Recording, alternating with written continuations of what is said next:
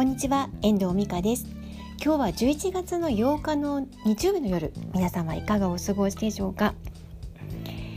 え今日私は東京5日目の夜ですね。今日はちょっと東京の話をしていきたいと思っております。私は生まれてから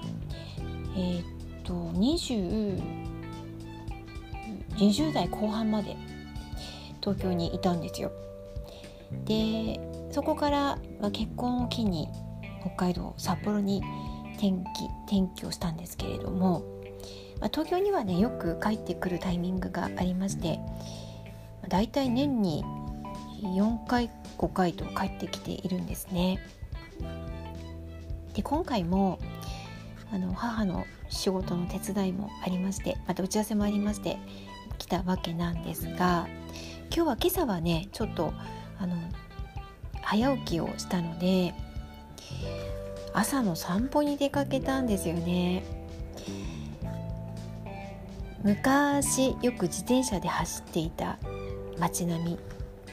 どうなってるかなと思って行ってみたらもう私の知らない風景に変わっていたんですよね。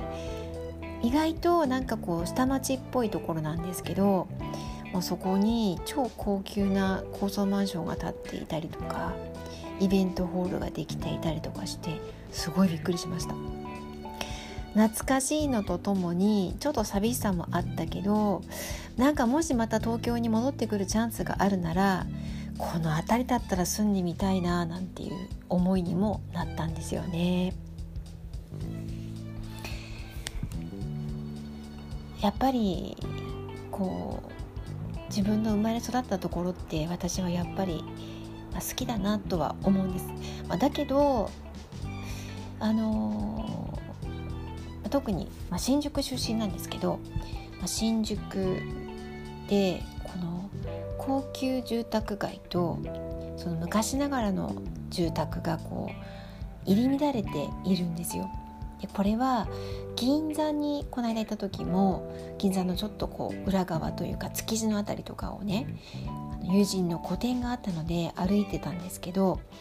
そこもこう高級住宅街と昔ながらのお家が混在している感じなんですよ。でよくね、あのー、言うんですけどこう世知辛い世の中を私は感じるわけなんですよ見ていて。みんながみんなこう新宿とか銀座に住んでいる人たちが、まあ、決して裕福なわけではなくてあの本当にやっぱりこう大変な地域で苦労されてる方も多いんですよね。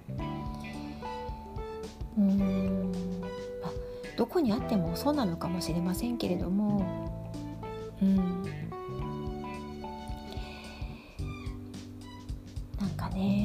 ちょっとそういうことを感じるタイミングが2回ぐらいあったんですよ。それを思うと今日行ったエリア。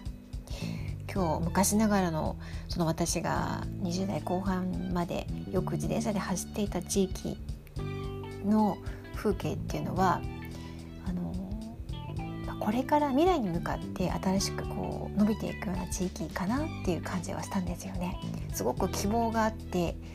綺麗な地域。だったんですよね。うんなんだろうねその住んでいる人の空気とか感じるものっていうのはやっぱりそのエリアに行くとあるのかなって思うんですよね。ちょっとねいろいろあのどんな街だったら自分が住めるのかとかどんな空気のある地域だったら自分は住んでみたいと思うのかっていうところでいろいろ今なんかこれからあのシニアの時代に入っていく時代あの年を重ねていってなっていくのでそんなことも最近は考えているので、まあ、この実家の辺りのことまた札幌のね自宅あたりのことまあ、それ以外のところのところでも私はどんな地域が好きでどんな空気のところが好きでどんな雰囲気のところが好きなのかっていうのをこうあの俯瞰して俯瞰してって言わないか自分のこう素直な気持ちをこうその現場に行って感じてみるそんなことをね最近はしているんですよね。そんなことも重ねながら東京での1週間も過ごしております。あなんかまあ滞在中はねやっぱりあの母とのいろんなこともありますけれども、まあ、親孝行は難しいなってことも感じつつやっておりますあとあと数日東京滞在しますのであの帰ったら、ね、雪まみれかもしれないけどあの充実した東京の滞在過ごしていきたいと思っています。また東京からお送りできるといいなと思っています。では今日はこの辺りで終わりたいと思います。最後までお聴きいただきましてありがとうございました。また聞いてくださいね。ではまた。